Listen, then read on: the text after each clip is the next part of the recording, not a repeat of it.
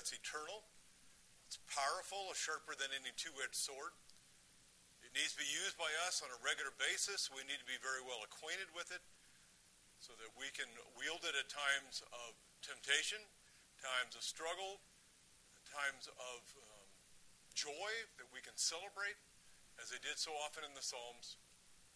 But may you be the focus, and may our lives be wrapped up in you, not in what the world can provide for us or even what our church can provide, but maybe Jesus Christ that we focus on and become more and more like. And regardless of what happens, even if persecution is to come, that we would be singing and praying as Paul and Silas did when in jail, in um, chains or some kind of stock, uh, wooden stocks, um, but securely put away from all contacts. We still have you. May we not take you for granted or take prayer for granted. But may this time help us to grow in you as we look at this passage, I pray in Jesus' name. Amen. We are in Matthew chapter 5, looking at 21 to 26. We have begun uh, this Sermon on the Mount in Matthew 5 with the, uh, verses 3 to 12, looking at the Beatitudes. Focus was on um, salvation, which required submission, honesty, a broken heart. Um, so a heart change is what would take place. It's what's missing today. Oftentimes, when you try to share the gospel, they want to meet God part way. They want to be able to claim something. And Jesus made it very, very clear that that was not to be the case. And then he moved on in verses 13 to 20 with uh, our position, this responsibility to be righteous, to be followers of the law as salt and light, to have our hearts motivated by God's truth, that he has revealed to us. And then we start into this section from 21 through 48, where Jesus now gets serious about their lifestyle, our lifestyle, as we listen to this message. To be a, have a correct understanding of the law, to have our hearts examined, to be correcting what the scribes had taught them. You have heard that it was said. Their religious leaders had been passing on information, but they had kind of narrowed it down to the obvious big sins and they were neglecting the really the purpose and the heart behind uh, what those commandments said. So the first one we're looking at, which of the Ten Commandments is it? Number number six. Next week we look at, Lord willing, we look at what number of the Ten Commandments? Number seven. So you realize they were very familiar with what he's bringing up to them. And when he says to them, You have heard, this had been repeated by so many individuals in their lives. In the synagogues, even at the temple. Remember, Jesus taught at the temple. By their parents, they had been, this information had been passed on as Deuteronomy 6 required, that they teach them when they rise up, when they lie down, when they're in the way, wherever it may be. So this had been drilled into their heads. But they missed the point. And what they would come up and say is what we would come up and say is, I've never killed anybody. Right? So, right up front, just like the Beatitudes, I'm starting to give God excuses and justification of why I don't have to do it His way. Instead of examining what He's really saying here. So, look at verse 21. He says, You have heard that the ancients were told, You shall not commit murder. And whoever commits murder shall be liable to the court. That's pretty straightforward. Who did they hear it from? I mentioned some of those, but they're religious teachers, some of the rabbis, the scribes, who were experts in the law, maybe even the Pharisees, different ones, were, were bringing this up to them. They asked Jesus what the greatest commandment was, and he said, To love the Lord your God with all your heart, soul, mind, and strength, and to love your neighbors yourself. That summarizes the Ten Commandments. Love the Lord your God, 1 to 4. 5 to 10 is to love your neighbor as yourself, starting in, at home, to honoring your parents. And so he's simply bringing up obvious information to them. And, and, so as they took this in, and it says that the ancients were told, how far back does this go? Who were some of the ancients he's talking about? Who wrote this down in the Ten Commandments? Moses obviously is one of the ancients, but he gives plural. Did you reflect on this? I know you all read this and studied it for hours this week in preparation. Okay, could, if some of them had taught that thou shalt not murder, but it, did David teach that? What is it, was he a teacher? Or as a king, he didn't have as much opportunity? Who were the ancients that, they, that would have um, been told this? Okay, prophets, go on back. What did, what did Cain know he shouldn't do. He shouldn't murder. He knew it was wrong. He covers it up. He justifies it before God. You ever try to do that? How about Adam and Eve? Did they know it was wrong to murder?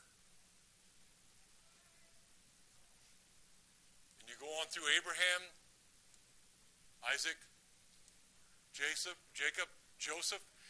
This was clear. It came out in the Ten Commandments where it's finally written down for the nation of Israel to follow, but it had been from the beginning. It was not to happen, and Cain did it anyway because his heart was right. And that was the whole problem with this. This is what First John brings up.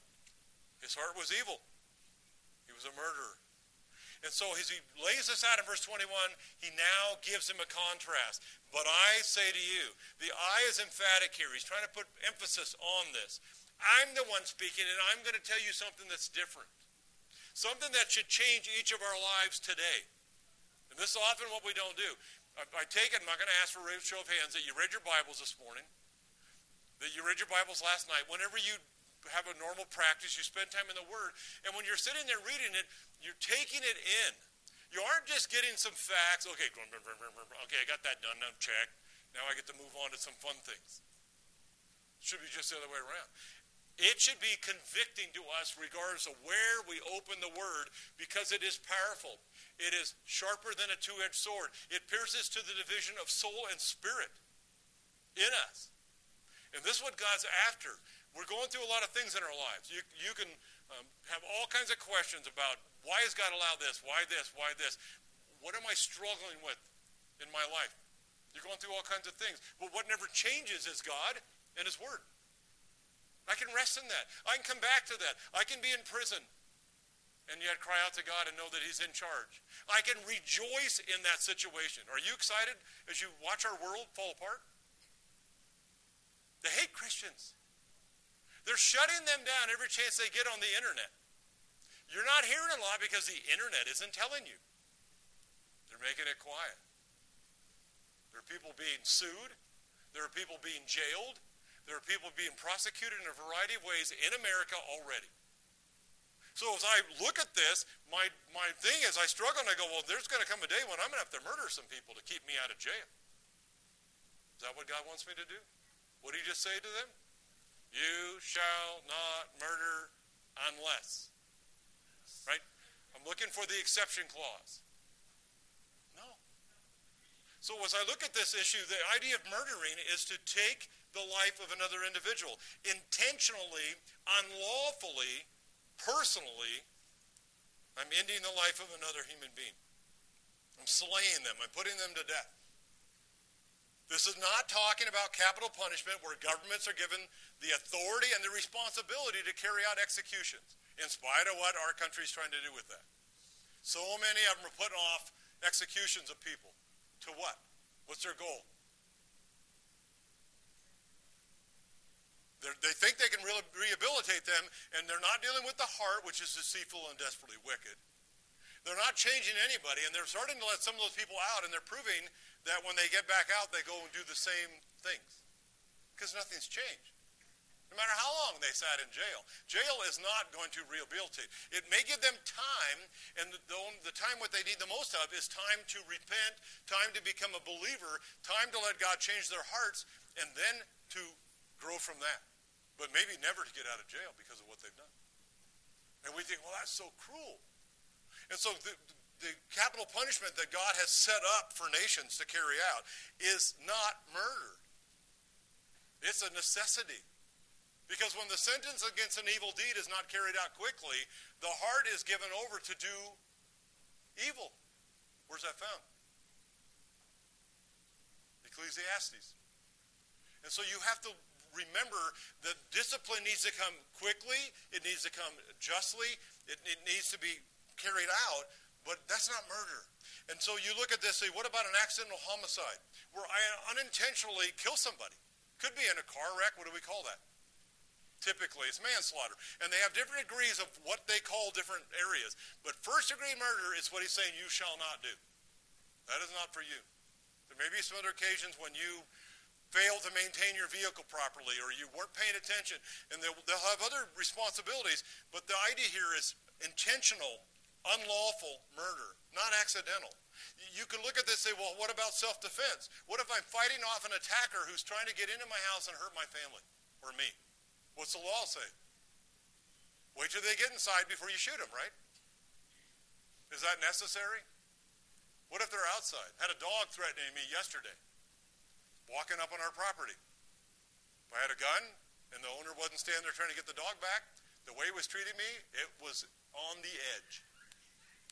Dead dog. But I have to be a good shot. He was growling and aggressive. What do I do with a human being when they're like that? I don't want to shoot them. I do everything I can to not shoot them, but biblically and legally, you have a right to carry that out with as much warning as you can possibly give them, if you can give them any warning at all. That's not murder. You get down to just warfare, where you have national defense of a country. Again, if they're the aggressor, if they're simply going in like Russia is presently doing to Ukraine, it's wrong. God doesn't justify that. But if a nation's defending itself, it, God has given that nation the authority to carry out the killing of other individuals. It's not unlawful. It would be intentional because they're being the aggressor. I'm not hunting them down and trying to kill them off because now I move back into this category. So you understand what he's talking about here when he says, You shall not murder in the sixth commandment. This is what Jesus is trying to explain to them. I say to you that everyone who is angry with his brother, some translations put in the words without cause, not a lot of evidence that that should be there. So it's left out of your newer translations. But that everyone who is angry with his brother shall be guilty. Right? As we look at this whole thing, where's the guilt goes? Goes back up to verse 21. Whoever commits murder shall be liable to the court. And so he puts us into this judicial system, this, this responsibility here. Of, you're bound under obligation to the court, to this judgment to this tribunal. The administration of justice can sentence the guilty, and it's given by God, and it's proving or approved by those judges and officers that are going to carry that out. Deuteronomy 16 gave that to them. I'm not going to take a lot of time to explain these.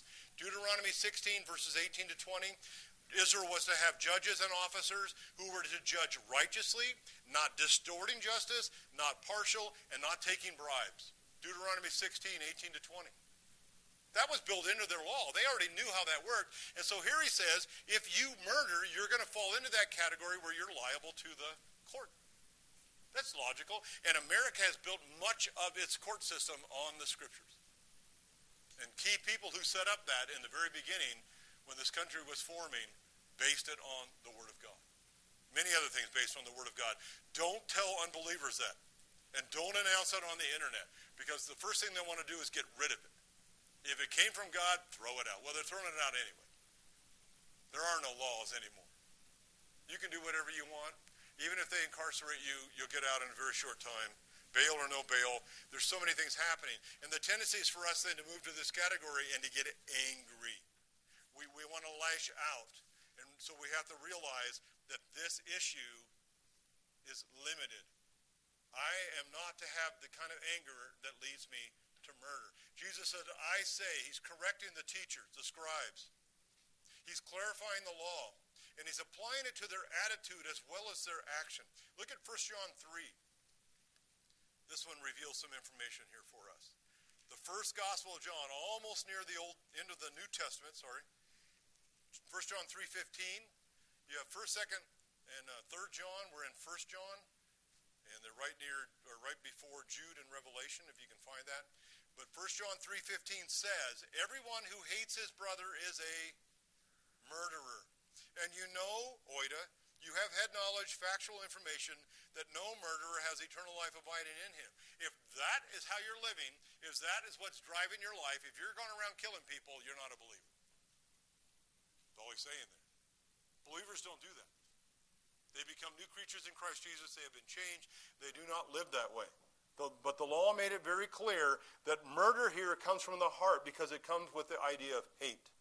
That's the root cause. And the law pointed, thou shalt not murder, pointed to a more fundamental problem. You ever hated somebody that bad? It's not angry without cause. That's not what it's talking about. As you look at this idea of anger, you need to understand it means that you are provoked to serious irritation. It's an internal hatred. You could translate this indignant, enraged, revengeful.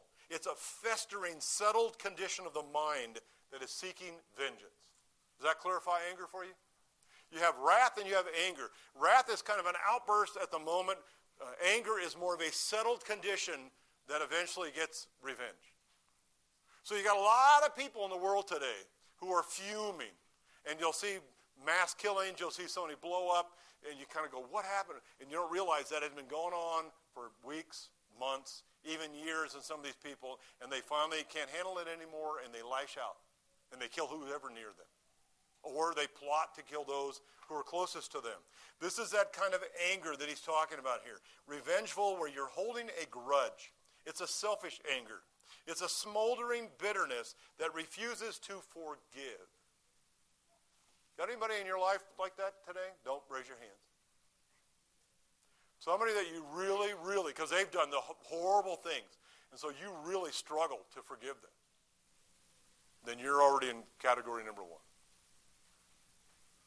Why is it that I have no right to have that kind of anger? Be angry and sin not is not what we're talking about. This is sinful anger. This is selfish anger. This is revengeful anger, anger, the word that they're using here. Why are we told that? You, you could share right now, I could open this up and you could tell me some horrendous things that some people have done to you and they got away with it. I know a lot of them.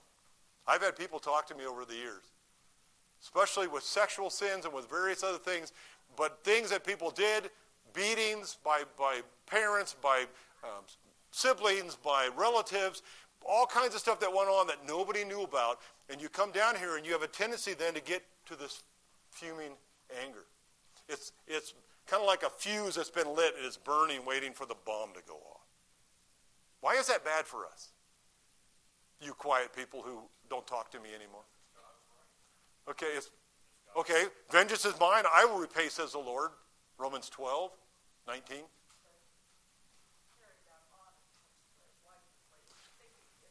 Right. Yeah, you get this bitter anger going on in you, and it takes over. It turns into a hatred, and you cannot really focus on anything else. You will carry it out. You're setting yourself up for failure. You think it's success because you think it's payback and you think, well, God's not going to do anything about it, so I will. And in reality, it's destroying you. And the person that you're hating, in this regard, that you have this anger toward, may have no idea. They may have totally forgotten what they've done and moved on. Well, that only makes you more angry. And God says, I'll take care of it. That's not your department. So he's stressing here it's not just the idea that I carry out the murder, it's everything that leads up to the murder. It's why the heart murdered in the first place that he's really trying to get at. And he's telling them that your scribes and your rabbis, your teachers, they haven't been telling you this. They've allowed you to fester and fumigate. That's the wrong word. What's the word I'm looking for? Fume. I only needed the fume, not the gate. To fume over this inside. Ruminate. That'd be another idea. So it's tearing you up. Look at this in a couple places here. Look what he says in Matthew 5 7. Just backing up. Remember what we've talked about? Matthew 5 7. Blessed are the merciful, for they shall obtain mercy. When I taught on that, I stressed to you that this was blessed are those who are forgiving others. They're showing mercy because mercy has been shown to them. It's an evidence that they're saved. It's an evidence that some radical transformation has taken place in them. That they have mercy on those who don't deserve it, just like God. Aren't you glad he has mercy? Not getting what you deserve, because where would all of us end up? Where would all of us be right now? In hell. Waiting for the lake of fire, waiting for the judgment and the lake of fire. So if God can show mercy when he knows everything, I, this blows my mind sometimes. I stop and I reflect, okay, here's something bad that happened. How many of those are going on in the world right now? Millions of them. And God sees every single one of them at the same time. And what is He holding back? His wrath. He's long suffering, not willing that any should perish. He's not in a hurry. He knows where they're going to end up, and they'll be there for eternity. What He wants is for them to repent. We'll see that on Wednesday night with our Bible studies. They're, they refuse to repent. When God Himself, Jesus Christ, returns to earth, they blaspheme Him. They speak against Him and refuse to repent. Determined they're not going to submit to Him. They're not going to go through the Beatitudes and recognize their sinfulness. And so this the is here, and he says, the merciful have no grudges, no resentment, no revenge, no hate, no bitterness. This is what we talked about in chapter 5, verse 7. It's not my department. I'm not saying it isn't real what people have done to us. I'm not saying that they don't deserve to be paid back, but I deserve to be paid back. See, all of a sudden I'm saying, well, my sins are little and theirs are big. Go, go get them, God. But thank you for not getting me. It doesn't work like that. And it's not what God wants us to be doing. So this anger here that he's struggling with, look at Matthew 6. We're going to go into this in the future, or somebody else will take over preaching duties. But in Matthew 6, verse 12, in the Lord's Prayer, as it's called, better the disciples' prayer, look at verse 12. He's telling them to forgive, uh, forgive us our debts as we have also forgiven our debtors. What have I done with those people that have hurt me or sinned against me? I forgave them. Why? Did they earn it? Do they deserve it? I chose to forgive them. How hard is that? Very, very, very, very hard for an unbeliever. In fact, it will not happen.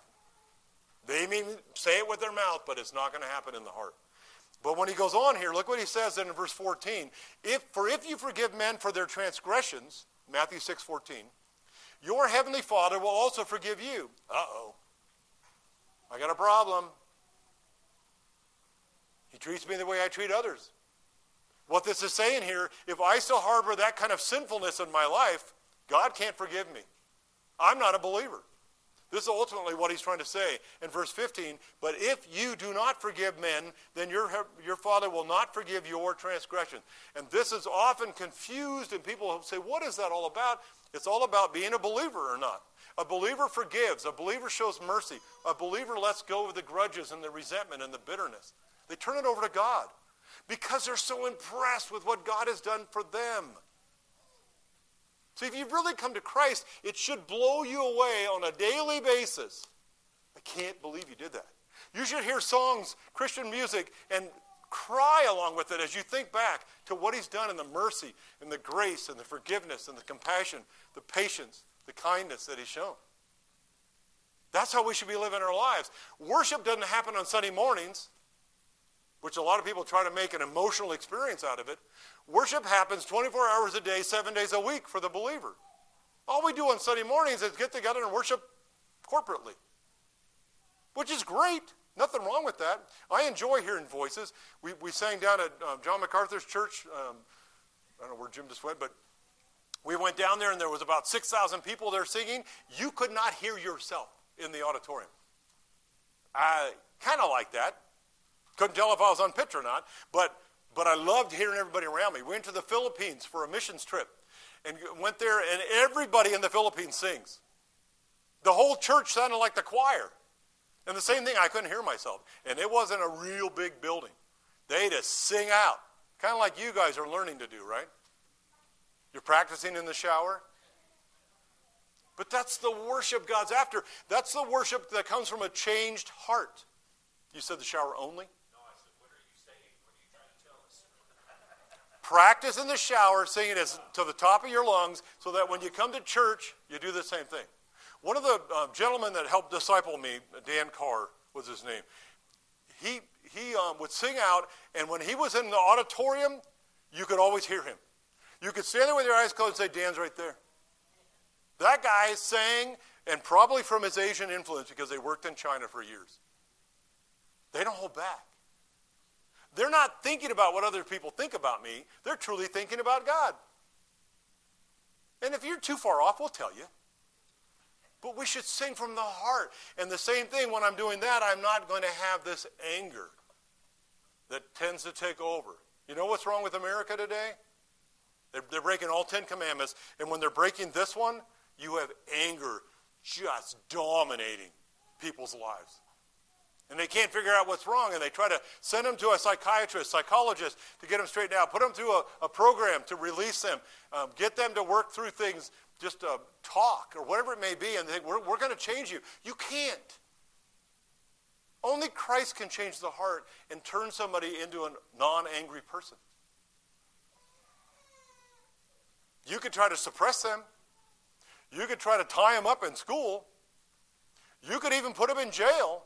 But you give them an opportunity uh, to get around other people, and they're going to take it out on somebody. It's the heart that's deceitful and desperately wicked. This is the one, I'm emphasizing this one because this is the one I think stands out the most with us. One more passage. Look at Matthew 18, verse 21. What's Matthew 18 about? About forgiving your brother? Verse 21 Then Peter came and said to him, Lord, how often shall my brother sin against me? Matthew 18 21. How many times should he sin against me and I forgive him? Up to seven whole times? That would be great. The teachers of our day said you only have two cheeks. You get hit on one, I got one more. You get hit on the other, and I let them have it used up the cheeks. Peter goes, Oh no, I'm going to go to seven. Jesus said to him, I do not say up to seven times, but up to 70 times seven. What's he trying to explain? There's no limit. You're not sitting there with a clicker, click, click, click, click. And then how do you keep track of John's need of forgiveness and Larie's need of forgiveness? I got to have multiple clickers. You're on 42 and you're only on five. But this is what people, this is how they live. They live with a bunch of clickers. And they can't keep track, so they just add. They just, oh, well, it's somewhere around 50, 60. You're close. Man, when I reach 70, you've had it. Isn't that what parents say to their kids? One, two, three, four, five. How well do kids respond? I've watched and I taught on this and I can't take a lot of time. But we taught on this about kids. You know what, what they learn from that? They don't mean anything on one. They don't mean anything on two. And maybe some parents mean something at three. And then they go berserk. They have not orge anger, they have wrath, thumos. And they just go berserk and they start beating the living daylights out of me. So don't take them to three if you got one of those kind of parents. That's not God and should never be one of us as believers. We have to forgive, have to have compassion. And if your children are disobeying, the best thing you can do for them in showing compassion is to give them a spanking when it's foolishness, when it's defiance, not when it's childishness. And I'll leave that because I already preached on that. Anger is a serious problem, but it's a mental thing. Notice where it's taking place? In the heart. It's an internal irritation. Uh, uh, you're going to work this week. Do you have anybody? Don't raise your hands. But do you have anybody you think of? I can't stand them. I don't want to be around them. Oh, they're at work. I was hoping they'd take the day off. Or maybe they got fired. You may even start looking for ways to get them fired. It's not about them. It's about you and me. It's my problem. It's my heart attitude. They're there because God's trying to get my attention. He's trying to change me as the believer, not them as the unbeliever. They will not submit to him. He's not at work there, and he's not spanking them, as Hebrews 12 talks about. So you go from this hatred with this anger, this revenge, holding a grudge, and he moves to a second one. Whoever, so he says, whoever is angry shall be guilty before the court. This is just, you're going to answer, you're going to have judgment, the, the court system is going to kick in if you go too far. But he says, Whoever shall say to his brother, Raka, Aramaic, a term they couldn't even translate. It's, it doesn't come over into English, so it's hard for us to bring this up. But they, they bring out this word Raka, and it means, for lack of better, maybe, the, I'm sorry, but it means stupid idiot. You ever called anybody stupid? That's why my parents, maybe your parents, taught you that's not nice. Don't, don't call them stupid. Well, it kind of goes along with this idea here. But it's not just stupid, it's a stupid idiot. And it means a brainless fool. That's what you're calling them. And I could ask for show of hands, and I won't, because this is probably something that many of us do once in a while, only because they earn it. It's deserving of them, right? But now he noticed he just went from the mind, what you, what you do with your anger, to the mouth. This is character assassination. What gives me the right to go around and describe you, you, you? You're, I'll go with the other one here just for the kids' sake. You're the, you're the brainless fool. What have I just made myself? The judge. I'm the one that knows everything about them and where they're at and why they are right or wrong and what they're saying or doing. And so I get to make this determination. It's a term of bitter contempt, slanderous mockery. But it, it scorns a man's mind and his ability, expressing disdain. It's a harsh outburst of the mouth seeking to ridicule and to shame. Guess what the soldiers did to Jesus when he was on the cross? Matthew 27, 29 to 31. Matthew 27, 29. I mean, yes, 27, 29. It says, And after weaving a crown of thorns, they put it on his head and a reed in his right hand, and they kneeled down before him. They didn't have to do any of this. They kneeled down before him and mocked him. What has Jesus already been through at this point? The beating, they just talked about that. The crowns put on his head, these are very severe and jammed it. They'll make sure it does not come off. You could go back and they've stripped him, they've beaten him already. He's going through a trial, he's been up all night. You know how that makes you feel. But they mock him. And then what they're saying is, Hail, King of the Jews! How do people mock us? Holy Joes. You think you're righteous? You think you're always right? You think that you have God in your pocket and, and you can't do anything wrong? Matthew 12, in verse 33. I'm trying to stay in Matthew with these just so you realize the same context, same writer. Matthew chapter 12, verse 33. Jesus said, is he speaking here? Matthew 12, 33. Either make the tree good and its fruit good, or make the tree bad and its fruit bad. For the tree is known by its fruit. Only two choices. But he goes on to say, You brood of vipers. Who's he talking to? Who else? The Pharisees. How can you, being evil, speak what is good? For the mouth speaks out of that which fills the heart. Critical line there. The good man out of his good treasure brings forth what is good, and the evil man out of his evil treasure brings forth what is evil. And I say to you, that every careless word that men shall speak, they shall render account for it in the day of judgment. For by your words you shall be justified, and by your words you shall be condemned. What is my mouth doing? Uh, Chuck Swindoll used to say the, the mouth is the billboard of the heart. What is my mouth doing in my world today? I'm working on it. This is what I joke about with, with my wife when we're on trips. And, and the people that do stuff around me are always wrong.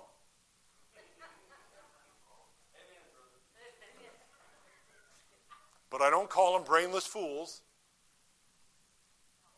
very often. Try not to do it out loud when there's other people in the car. But I was raised that way. I was well trained, very verbal, very um, informational as we drove in the car, even before you could see out the window. Knucklehead, is that, that one okay? They're wrong. I have stepped from having this anger in my heart and this desire to pay them back. Now I've gone down to using words to describe them. This vicious attack, this thoughtless humiliation, like the soldiers did to Jesus, like the Pharisees were doing to those around them. Matthew 15, just a little bit over, a couple chapters. Matthew 15, verse 15. There's a parable Peter answered and said to him, Explain the parable to us. So I'm not going to take time to look at it. But he says, Are you still lacking in understanding? Do you not understand that everything that goes into the mouth passes into the stomach and is eliminated? But the things that proceed out of the mouth come from the heart, and those defile the man. For out of the heart come evil thoughts, murders, adulteries, fornications, thefts, false witness, slanders. These are the things which defile the man but to eat with unwashed hands do not defile the man. They were, they were focused on the externals. This is how they're handling do not murder. Thou shalt not murder. As long as I don't kill somebody, I can strangle them within an inch of their life, right? And I'll do it multiple times because they never learn. You can beat a fool. Remember, we talked about that recently. And just use them like a mortar and pestle. That you're just beating them, beating them, beating them, and they'll, they'll never change. So why am I trying to judge them? Why do I waste my life and my time focused on their sins instead of focusing on my own? And looking at my sin the way God looked at it when He forgave me, and I turn around and I forgive them. My debt was eternal and massive, is beyond what I could even imagine. Their debt is this puny little nothing most of the time. I'm not putting down some of the things people have done to you. Could be very, very severe. But most of the time, they cut me off. And I grew up around where cut you off, you ride their bumper. How long do you ride their bumper? Forever. Yeah. There is no end. There, there's no limits on this. You're hoping for some kind of repentance. I told you before, this lady pulled out from uh, Cottonwood, pulled right out onto 97 when it used to be just a two-lane road, and was doing 20 miles an hour on Highway 97. Then you could only go 55 back then, although I'm not sure how many of you follow that. But we are following this lady, and I come up, and windows are all down, summertime. I don't honk my horn very often, but I did that day, didn't I? That was my mouth speaking because she couldn't hear me. She looks in her rearview mirror. I'm right there. I'm only like 20 feet away from her. And she goes, and she speeds up, right? No! She drove 20 miles an hour until I could get around and pass her. I've never sworn in public, so don't think I did anything as I passed her in the car. I don't do that. But inside, you're going, and I'm, so then I sit there and I analyze that as my wife looks at me like, You okay? and you ask yourself, Why did I do that? So, what I started doing in my life is I started picturing people that were brainless fools in their driving as if it was my mom in the car or my dad. Now, my dad, I couldn't do anything because I'd get in big trouble. And my mom, I needed to respect. That helped a lot. But if you really want to fix it, you imagine it's Jesus in the car. What are you going to say to him? Brainless fool! Who taught you how to drive? Get off the road! You never said anything like that, right? This is what he's after. He's trying to get him to realize it isn't the murder at the end of the problem, it's the heart issue while you're going through it. You should never even get close to want to murder somebody. Because the bitterness shouldn't be there, so you never should have that anger. And then your mouth shouldn't come out and say things like raka. Viciously attacking. So you go from this mental heart attitude with the anger to this verbal character assassination with raka. You go from an internal irritation with anger to an external humiliation. I'm going to teach them a lesson. They're not going to learn it. You're wasting your time. You're just getting your blood pressure up and destroying your own body. So he goes on to one more because at this point they're going, well, I'm not, uh, I haven't done that. Uh, he gives them a third one. He says, as he goes on, and whoever shall say, you fool, shall be guilty enough to go into the fiery hell. And you kind of go, whoa, that is strong language. He's gone from Aramaic with raka to you fool, which is just Greek, and it's where we get the word moron. Never use that word, do you? That moron. Your kids aren't going to remember any of this, right? And so they're sitting there listening to him, and the idea of saying you fool in the Greek is to call him a senseless moron, a morally worthless person. It's in the vocative. He's, he's being very specific, specific as he identifies that person, that, that fool. I'll, I'll stick with that word. A term describing godlessness and wickedness and foolishness. A disrespectful declaration of the mouth seeking condemnation. Pay him back, God. Go get him. Go nail him right now. And what does God do? jumps into action. Whatever you say, I'm just a genie in a bottle, and you rub on me, and I come out and I say, Master, what's your wish? Is that our God? Isn't that how many people pray today? You rub on the, on the bottle, and he comes out and he goes, How come you haven't talked to me for a week? No, no, no, Genie, you can't ask me those kind of questions. Just go into action and do what I want. And so he's trying to describe here This is a personal attack on somebody's character, is what you're after here. It's not just an issue with the raka of some event they did, it's now that you are characterizing their whole life. You go from this mental heart attitude with anger to a verbal character assassination with raka to a verbal personal accusation desiring an eternal condemnation. And so we use the phrase go to blank. People have said that to me. I told one guy one day when he told me that, go to blank. I said, I can't. He looked at me like, what? I said, I know Jesus Christ is my personal Lord and Savior. He's forgiven my sins. And you can see the guy's face. He's starting to. Was that a retaliation? Mm. I was witnessing to him. No, he didn't get madder. He just went away. Matter, the Hatter, Matter Hatter. And so as you're looking at this picture, some people will use this last phrase with the idea, I wish you were dead. Don't raise your hands, but the question is, you ever said that to somebody? Or you ever said it in hiding because you couldn't say it to the person's face? This is kind of what you're doing here. You, you have this eternal desire for them to be condemned. They're morally worthless. There's nothing good about them. God, take them away. So he says here in the Sermon on the Mount, chapter 7, as he goes further into the sermon near the end, verse 26 Everyone who hears these words of mine and does not act upon them will be like a moron, a foolish man, same word who built his house upon the sand. And the rain descended, and the floods came, and the winds blew and burst against that house, and it fell, and great was its fall. And what is my response when I'm realizing that what I, when I say to somebody, I wish you were dead, and I realize if they were to die right now, they'd go to hell? Does that change anything for you? Because that's their condition. That's why Jesus would never say that to somebody. He's not willing for anyone to go to hell. He did everything possible to avoid them having to go there. And so the question comes down to do I love my enemies? Am I willing to die for them? To lay down my life for them? That's what he's after here. He's trying to change this whole thing around. This is what will keep you from ever murdering somebody because you're the one who deserves to be murdered. We have violated God's law. This is what he's trying to explain to them. Your scribes are giving you excuses that you can do it all the way up to the point of, well, just don't kill them.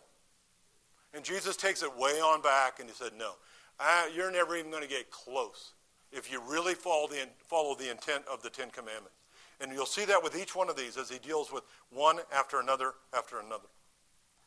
So he, he summarizes here. I have a couple other passages. Uh, the Pharisees were fools in Matthew 23, verses 16 and 17, just if you want another one. Parable of the ten virgins, the five foolish women, same word. Matthew 25, 2 to 8. Being foolish is something that people do, but it's not my position to call them out on. It's not what I'm here for. So God's slowly changing me, either from my habits growing up or from where my heart really is toward people. And what's He tell me to do instead? What did He do for them on the cross? I keep going back to that, but best example possible. He loved them, forgave them, prayed for them, and then died for them. There's our example. Do we like that? I'm not saying you tolerate or encourage the sin they're doing. If it's something illegal, turn it in. You're loving them by getting them corrected, by getting it taken care of, but don't do it with anger.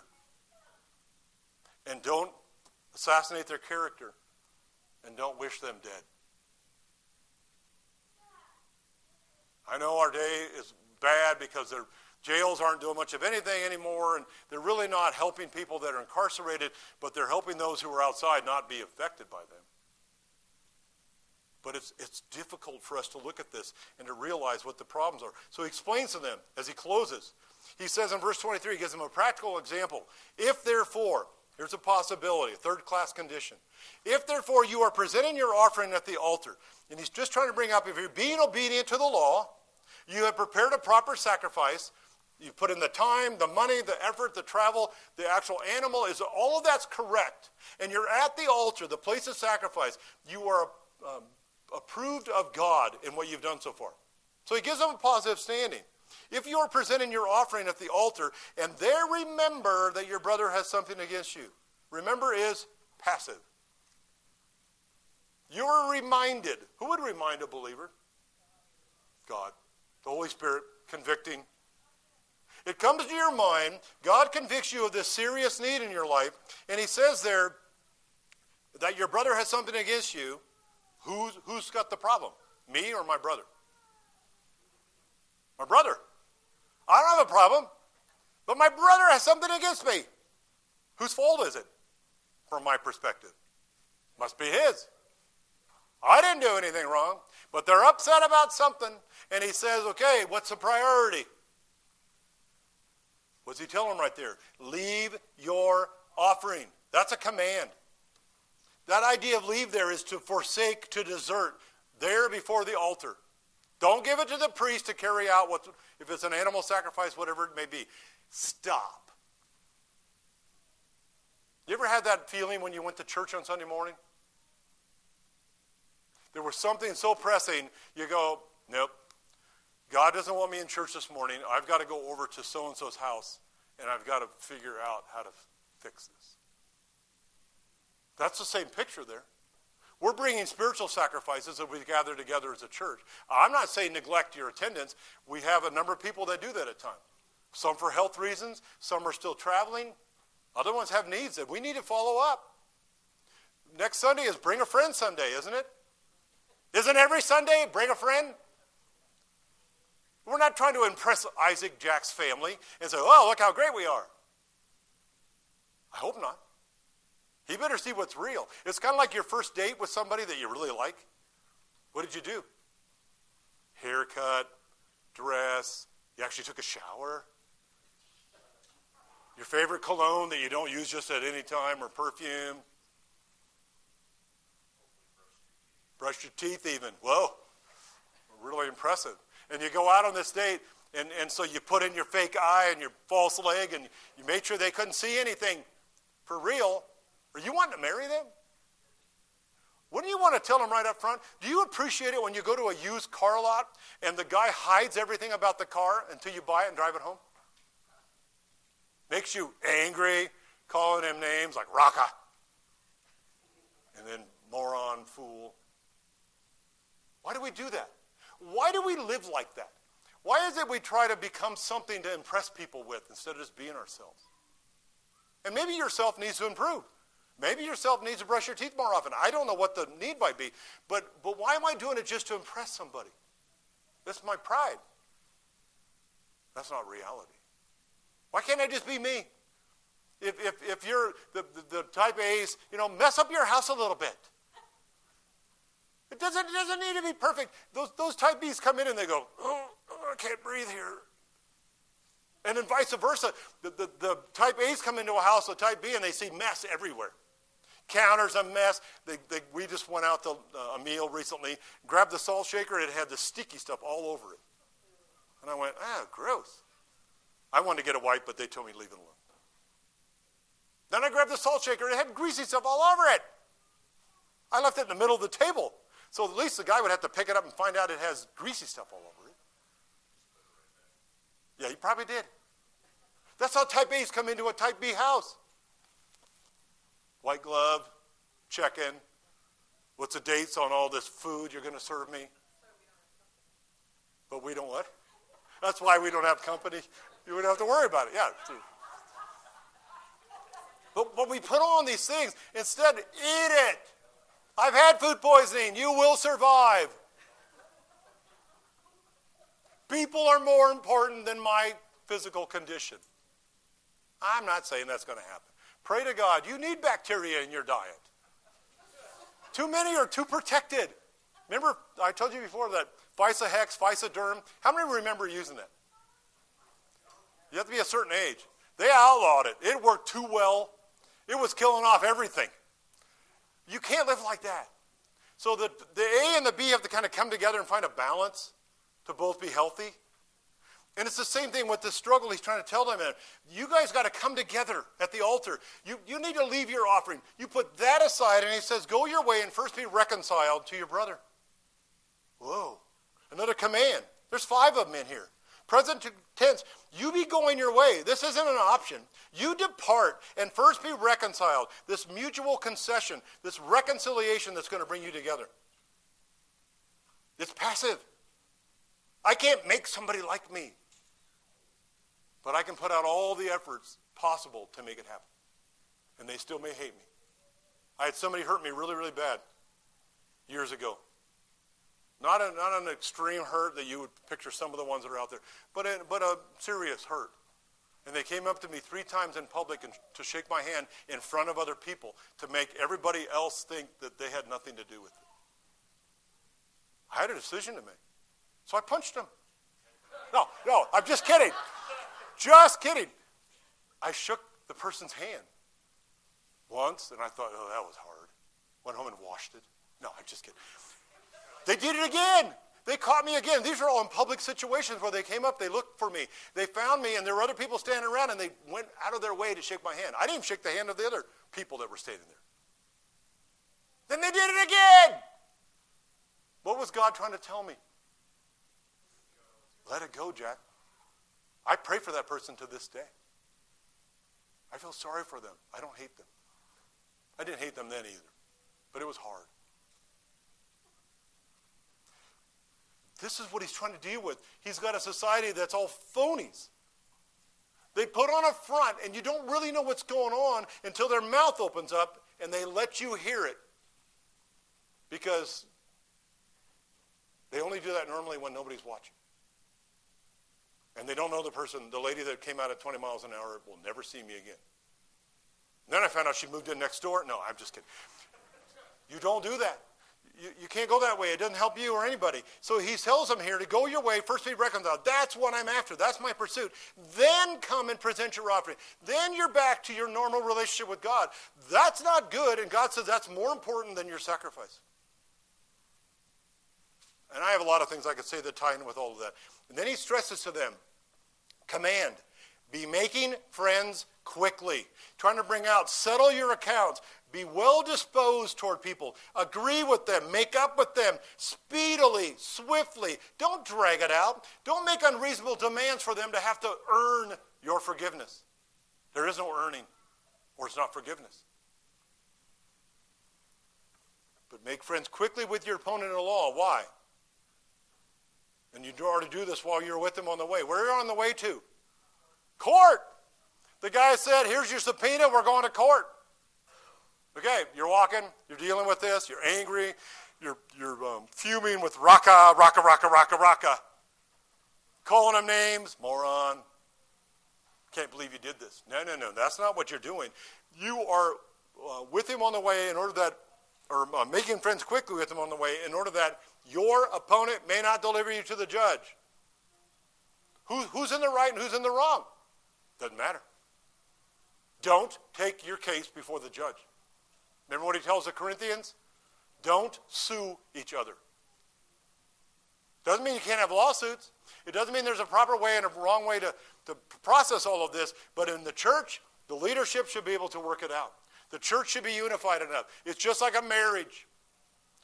You're going to have ups and downs and disagreements. You work it out. You get an outsider even with counseling, but you work it out. You don't separate and divorce over it. We'll talk about that next week. But your opponent may not deliver you to the judge, and the judge to the officer. This is your sheriff's deputy, literally an under rower here, but somebody that works under the sheriff, under the captain, and you be thrown into prison. Uh oh. That's what could happen. Because what God's after isn't your opponent, He's after you. He's after changing your heart. If you're angry and you're calling them names and you wish for their eternal destruction, however you may say that, God says, I'm going to fix that. I'm going to strip away everything about your life and I'm going to lock you up. I'm going to get you to focus on one thing the walls of this jail. Maybe a Bible that lets you have one in there, but you're going to have to look up. You're going to have to interact with me. This is what Jesus is trying to help them. This is beneficial. They're hearing him and going, This is ridiculous. I'm never going to live like that if they're Pharisees and scribes and Sadducees. But to the believer, this is critical. He says in verse 26, and he closes with this Truly I say to you, truly, truly, truly I say to you, this is serious. You shall not come out of there until you have paid up the last cent, as he gives them the illustration. You will be accountable to me. There is no relief for you until you've learned your lesson. You're not going to get out. And he puts a double negative in the Greek. By no means are you going to get out until you've paid all that's due. I got a job to do today. I may have somebody that I need to straighten things out with. And it's not them that's getting straightened out, it is me. I'm not going to ask for a show of hands, but if this is an area you're struggling with, maybe you've been struggling for decades with, you want relief? Make friends quickly with your opponent. One sided, 100% you. What can I do? How can I humble myself? How can I submit? How can, what do I need to admit to to get this result? That's what marriage is all about, isn't it? 90% her admitting and 10% me. But this is what God's after. This is what gives us true freedom in our relationship with Jesus Christ. This is what allows us to go through the Beatitudes and really have that mercy and that salvation. Sorry these are so intense. I didn't pick this. I picked it thinking I need something I can do in my, um, my oldness and my limitations. But it comes out kind of negative. So I try to loosen it up a little bit, but it's still the fact is there. There should be no one that I have anger or raka or calling a moron. So if you need help with this, come see me. Let's pray. Father, we are grateful for what Jesus Christ has not only promised to do, but actually carried it out. He came to be the Savior of the world, and that's exactly what he's done. Help us to be your servants. Help us to be humble, as we talked about with the Beatitudes. Help us to be meek as we submit to you. Help us to be known by our righteousness. May it not be us who we're trying to exalt, but may it be your Son. We thank you for the reminder.